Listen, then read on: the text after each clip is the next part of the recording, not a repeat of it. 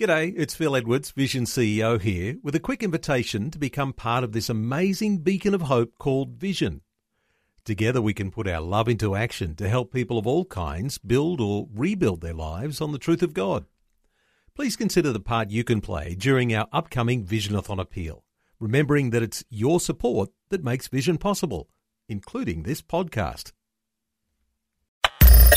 Audio on demand from Vision Christian Media. We all tend to project an image of God on what we think God should be, not as he truly is. How arrogant is that? The commandment is, thou shalt not make any graven images in the heavens, on the earth, or the waters below. So God basically says, you must not imagine me to be whatever you want me to be. You must allow your imagination to be regulated by truth. Today. Today. Today. Today with Jeff Vines, pastor, apologist, and Bible teacher.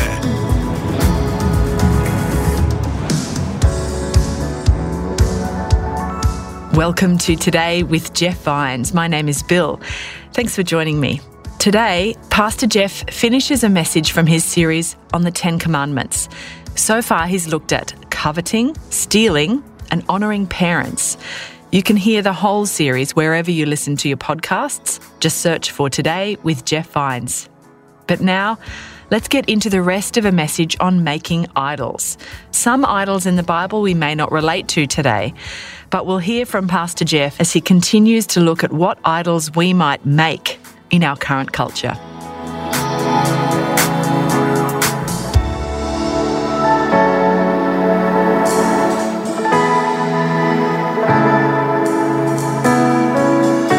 The commandment is, thou shalt not make any graven images in the heavens, on the earth, or the waters below.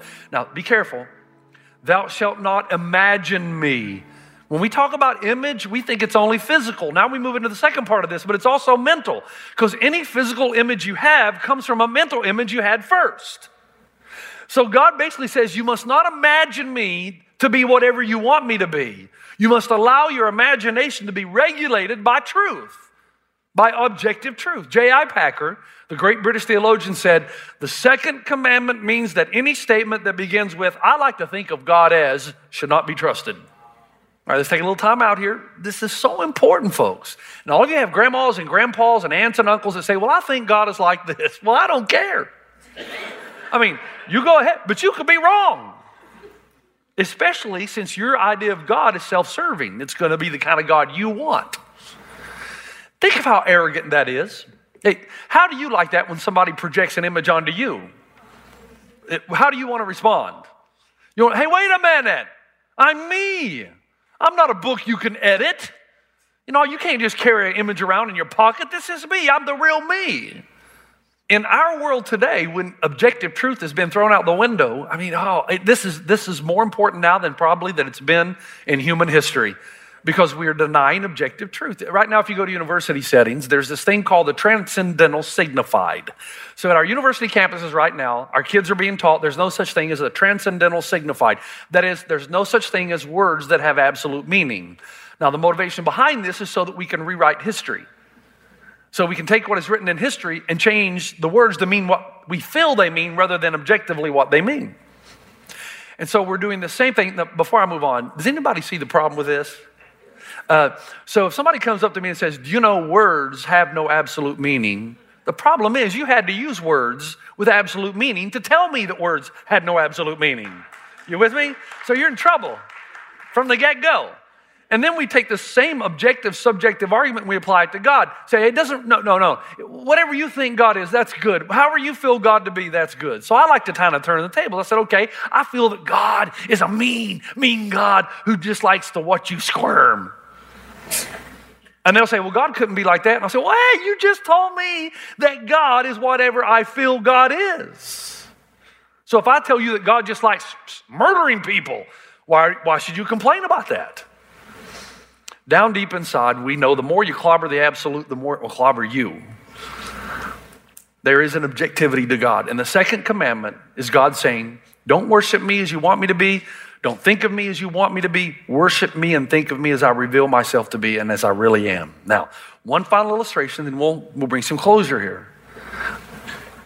I, we all do this. I have I've created my own reality when it comes to my car. okay? Because I hate taking my car to the garage and being raked over the coals because I don't know anything about cars and I have no desire to learn anything about cars. I just want to push the little pedal and go and the other one and stop. And so I've created this reality that I honestly think nothing's ever wrong with my car. uh, seriously. So when, when uh, let's say the, the, the, the, the light comes on that tells me that my tires are low, I just say to myself, well, it's going to be warm pretty soon and the, the heat on the concrete will expand and they'll, they'll, they'll be all right. You know, heat expands, cold contracts.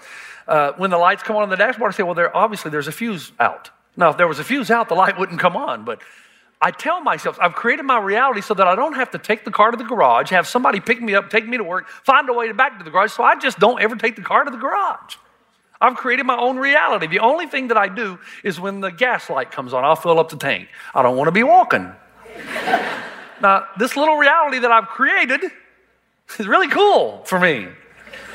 But you know, I find that it's expensive. Because when you create your own reality that is not objective, you're on a collision course for that reality rearing its ugly head, and it's going to cost you a lot. Now, you think about the statements that we hear all the time about God. I just can't believe in a God who would judge anybody. I just can't believe in a God who allows pain and suffering. I just can't believe in a God that says you can't have sex outside of marriage. I just can't believe in a God who would deny two people the, the, the opportunity to get married just because they're the same sex. Now, the problem is if you go to every culture on planet Earth, you're going to find hundreds of these statements. The ones that bother you won't bother them. And the ones that bother them won't bother you. Because we all tend to project an image of God on what we think God should be, not as he truly is. And again, I want to mention, how arrogant is that? I mean, if if we knew and understood everything about God, then we'd be God. But we don't have the wisdom, the knowledge, the understanding. We don't know the intricate details of creation itself. We know about two ounces of this universe. So much is left unknown. And in the second commandment, God simply says, hey, I'm not safe. I'm not tame. I'm not God on a leash. I'm not your God in the box. I, I'm not a God you can put in your pocket. And if you imagine me to be a God other than the one that I really am, you're on a collision course with a reality that's not going to be good for you. Now, somebody says, but Jeff, no, I can't be wrong because I feel that God is this way. And my response is yes, and I feel the lack of maintenance is going to make my car keep running. It's not about how you feel. It's about objectively, who is God? Now, the next thing is, but Jeff, if you tell me that I got to obey and serve and follow the God that is real, and it's possible that the God I'm serving is one that I projected an image of myself onto, how can I know with certainty? How can I possibly know what God is like? Ah, now you've gone and done it. You've asked the question that God wanted you to ask from day one. How do I know what God is really like? Now, let's go back to the beginning of the sermon and pick up that icon illustration. And let's read this passage. Back to Colossians. The Son is the image of the invisible God, the firstborn over all creation. For in him all things were created, things in heaven and on earth, visible and invisible, whether thrones or powers or rulers or authorities, all things have been created through him and for him. He is before all things, and in him all things hold together. For God was pleased to have all his fullness dwell in him. Now, guess what the Greek word for image is? Icon. That's where we get the word. So the Bible says that Jesus is the icon of God. That when you click on Jesus, you get God. But Jesus is a very unique icon because when you click on this icon, you don't merely get a representation of God, you get the whole picture. That's what he means in Colossians one, seventeen and nineteen. He says, for God was pleased to have all his fullness dwell in him. So when you click on Jesus, you get God. God says you must not create any graven images. You must not create any icons because I've already given you one, and his name is Jesus, and in Jesus, the fullness of the Godhead dwells. Do you understand that? Now, my goodness, where do we go from here? So, Pastor Jeff, you're saying that God is knowable, Now, obviously, there are things you're not going to know about God because you're not God. But you're saying God's revealed himself, that I can know about God by looking into the face of Christ. That's exactly what I'm saying. Just, just quickly, you know, there is a powerful, powerful verse in Second Corinthians. I think it's six four. It could be four six. I'm sorry. It's one or the other. I'm pretty sure it's four six. Now, it's one little statement that Paul makes that shows you his brilliance. Because if you remember something about Paul, Paul is a Hebrew by birth, right? He's living in a Greek city of Alexandria when he's writing these uh, epistles, or some of them. And he, uh, he is a citizen of Rome. So he's a Hebrew by birth. He lives in a Greek city. He's a citizen of Rome.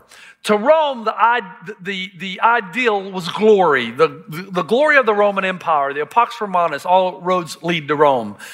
To the Hebrew, the ideal was light. Light has come into the world. Light has exposed what is in darkness. And to the Greek, it was all about what? Wisdom, the sophist, the wisdom, the philosophers. Now, in one sentence, Paul just brings an incredible enlightenment about who Jesus is. Because in that one verse, he says, God has shown his light on us. And he says, he has brought to us the light of the knowledge of the glory of God in the face of Christ Jesus our Lord. What's he saying? He's saying that the end of all of our pursuits found in the face of Christ Jesus. You want to see God, you look at Jesus. Now, there's so many directions I could go here, but because of time, I just want to give you a quick one. If you want to know who God is, you got to click on the icon again. And according to the revelation of God, you meet Jesus first in the Gospels. So it's been so long since many of you have clicked on the icon of Matthew, Mark, Luke, and John that you've allowed the world to sway you into who Jesus is, and you've forgotten who he truly is. Now, the problem with that is because you, you don't have these pictures of Christ by the Gospels, then when you come to certain situations in your life, the Holy Spirit has no ammunition to activate, to give you the right word at the right time and the right place to give you victory. See, the Spirit works in conjunction with revelation, which is the Word of God. So you've been busy reading books about the Bible and articles about the Bible, but it's been so long since you clicked on the Jesus icon to discover who Jesus really is that you feel lost. Let me give you a couple examples. Some of you, the best thing you can do is find that place in your life where the most havoc is being wreaked on you right now, uh, in relationships, in an addiction of some kind, Uh, in worry, doubt, fear, whatever it is. The best thing you can do is look for where the most havoc is being wreaked in your life. Look at the distortion you have about God underneath it and then stick Jesus into it. Look at where your life's a mess. What distorted view of God do you have underneath that? And then put Jesus into it. One example, some of you worry about everything. You worry about worrying. You're anxious about being anxious. And the reason that you're filled with worry and anxiety is because you're assuming something about God that is not real. You projected an image onto him. And that image is that God needs your help, that God's not on top of things, that you know better than God how your life should be going. Because if God could look down here and see what was going on, surely he would stop this. You're saying, if I don't get the job, my life is over. If I lose that money, I might as well not live. If the girl breaks it up with me, I'll never find another love. If A happens, then B will happen, and my life is basically over. And if you'll press on the Jesus icon, you'll meet a Jesus who's sleeping when there's a storm. He's, he's so at ease with God that he's sleeping when everybody else is panicking, and then they wake him up, and he stands out on the boat, and he says, peace be still, because even the winds and the waves obey him. See, but it's been so long since you've read that story and really gone through it that when you get anxious or afraid or fearful, there's no ammunition for the Spirit of God to activate. You've not come to know the real God, or it's been a long time. Because the real God can be aggressive out on the sea and say, peace be still. He can also be resilient. As you see Jesus hanging on the cross, you're supposed to see the attitude of God. Father, forgive them, for they know not what they do. Some of you won't forgive yourself because you don't know the power of grace of God's forgiveness. Then you see Jesus in the garden. So you've got this resilient, powerful Savior who's suddenly totally submissive to the will of the Father. Father, is there some other way we can do this? Can this cup pass from me? Nevertheless, Father, not my will, but yours be done. And he gets up and he goes to the cross. Man, that's personal. Some of you worship a God you think would never allow you any hardship because your God in your mind never allows you to suffer at all, or at least he shouldn't, or he's a bad God. Bad God. But you've not read the Gospels or the history of the church in Acts five when the disciples were all beaten, brutally beaten. And the Bible says in Acts five that they walked away rejoicing that they were counted worthy to suffer dishonor for the name. My friend Ajay Law sent me a text, and they're burning church buildings again in northern India, the Hindu extremists. So his pastors are being torched, beaten with iron rods, dipped in hydrochloric acid, raped, tortured again. And every time I ask him, well, what can we do? What does he say? Don't pray that the persecution will end. Pray that we will be courageous enough to face it, because this is how the kingdom grows. Hallelujah. See, you, you've forgotten that there's a God who gives you everything, but also requires everything from you. Your total allegiance. And if you think God, every time you suffer, has abandoned you, man, your whole life's going to be like this. You're going to waver in your faith and trust in God if you think that every time something bad happens in your life, it's God's abandonment, rather than the truth that the cross projects, that God is able to do his best work in your life at some of the deepest, darkest moments. Amen. You got to click on the icon again and get to know the real God, not the one that you've developed or created in your mind. I can't stress to you enough of how clicking on the icon and, and, and saturating your mind with the gospel and the revelation of God. Look, what if I told you that while I was in Australia, uh, we went on an archaeological dig and I found a book in a cave, and we know that it's a book that God had written so that you would know what he was like. Would you want to have it? You do already. It's called the Bible. That's the point. You forgot. This is God's revelation to you so that you would know what he's like. And so when you're tempted with something, when something that you have in your life that's destroying you, some addiction or, you know, that thing that's getting at you. And like I said before, the one question I want to ask God when I get to heaven is, why did the devil know the one weakness? Who told him? Because that's the one he comes after in moments of victory, right? So in those moments, the only way you're ever going to have any success over the temptation that's destroying you, the only way is if you've clicked on the Jesus icon enough. An example, a pastor friend of mine says that a friend came to him and said, I got to confess something to you. I've been cheating on my wife. And he said, why have you been doing this? He said, ah, you know what? I don't know. But I do know this. Every time my wife goes away for the weekend to visit her parents, I invite my mistress over. And when she comes over, I have to take all the photos in the house of me and my wife and slam them down so I can't look at them. Well, why do you have to do that? Because in all those photos, you can tell my wife really loves me. So I've got to create a separate reality in my life if I'm going to be able to cheat on her. I got to put all those photos down, and I think as hard as I can about all the time she's been mean to me. And that enables me to have this affair with my mistress.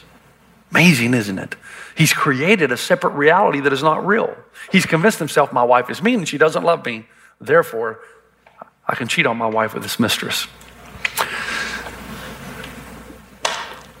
Only when you have clicked on the Jesus icon enough will the Spirit of God bring those pictures like you're tempted, you're ready to do something, and suddenly the Holy Spirit activates Jesus on the cross, looking at you and saying, hey, wait a minute.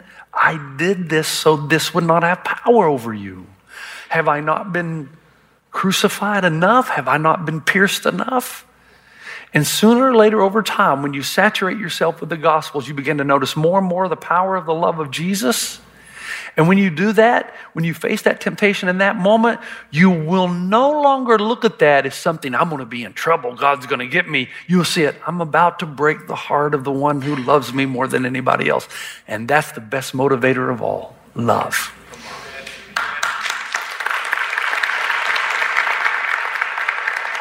Burn, burn the Gospels into your mind and it will change your life forever. You're impatient. because you don't see the patience of God. You're bitter because you don't see the grace of God. You worry because you don't see the wisdom of God. You lack self-control because you don't see the goodness of God. And every time you click on the icon, it will build wisdom and strength and power into your life for the future. Can I, one more quick example and one quick little illustration, I'll be done, okay? When my mom died, one of the things that the Spirit of God, and I was so thankful that I'd studied Scripture so much that the Spirit of God just kept throwing these stories into my mind. But one story that kept coming in, and I think it was the way of God's comfort to me, was John eleven. And John eleven is the story of the raising of Lazarus. But the thing that comforted me was not so much the raising of Lazarus. I, yes, I know that, look, I know when somebody says something, your, your, your mother's with God. Well, good, but she's not with me right now. Well, your mother's going to be, she's going to rise again. Well, good, but that doesn't help me right now. So it wasn't the actual raising of Lazarus that helped me. What the Spirit of God kept, I feel like kind of interjecting into my memory, into my, my constitution of belief, was the difference in the way Jesus dealt with Martha and Mary in the John eleven text. Martha was a theologian. So as soon as she meets Jesus, Jesus, if you had been here, my brother would not have died. And Jesus says, come on, Martha, I'm the resurrection of the, I am the life and the resurrection. And whoever believes in me, though he may die, yet shall he live. And she goes, yeah, I know. Same, I know he's going to rise on the last day. I got all that. And Jesus looks sternly, wait a minute. Who are you talking to here? I can raise him right now if I want to. But then he goes to Mary. Martha goes away and Mary comes. Mary says the same thing Martha did. If you'd been here, my brother would not have died. But you know what Jesus does this time? Because Mary's not a theologian. She just wants a hug. And in John eleven, the shortest verse in the Bible, Jesus wept. Now here's why that spoke to me. It told me that this powerful God knows exactly what I need as an individual. And there's a perfect balance he can give between truth and tears. When you lose somebody that's special, if you just hear truth and you're an, you're an emotional filler type person, it's just gonna tick you off. But if you're an emotional filler type person, sorry, if you're a truth person and you just get emotion and you don't get any answers, that's gonna, it goes back to the reason no graven images. Only Jesus can give you the perfect harmony between truth and tears. But you will never know what that is outside of the gospel. So here's my challenge. All of you should walk out of here after hearing this message and say, you know what? I'm going to spend thirty days, the next thirty days in the book of John. I'm just going to read it every chance I get. I'm not going to read books about the Bible. I'm even going to put, my, my, put down my devotional, and I am going to read the book of John, one of the four gospels, and I'm going to ask God to help me see God as he really is, not as I projected him to be. Because if you do that, remember what I said a few weeks ago, that I've been working all my life to try to manipulate and coerce people, and I realized until you fall in love with Jesus, anything I say really doesn't matter. Charles Spurgeon had written on his pulpit where he preached, I would see Jesus. And I've learned a great lesson in the, these last years, latest years of my life. My job is to give you Jesus, that you would fall in love with him.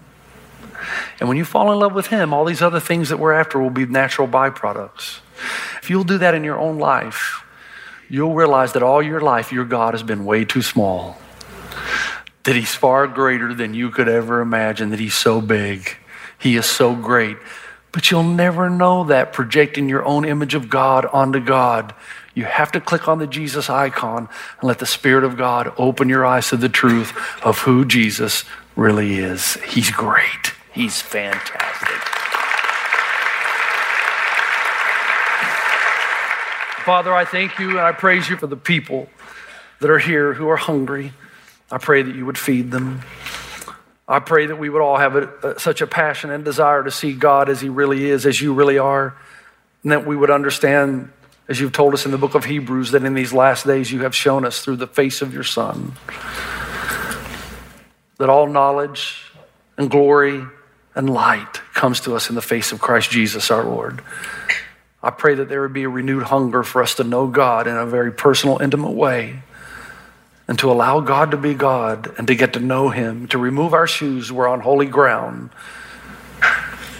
and to get to know the God of Scripture, the God of eternity, that we might know again, or maybe even for the first time, how great thou art. In Christ's name, amen.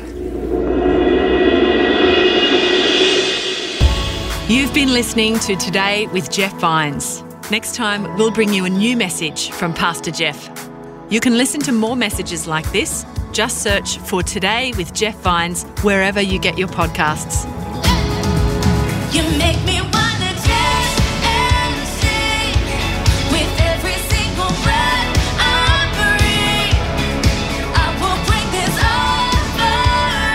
offering.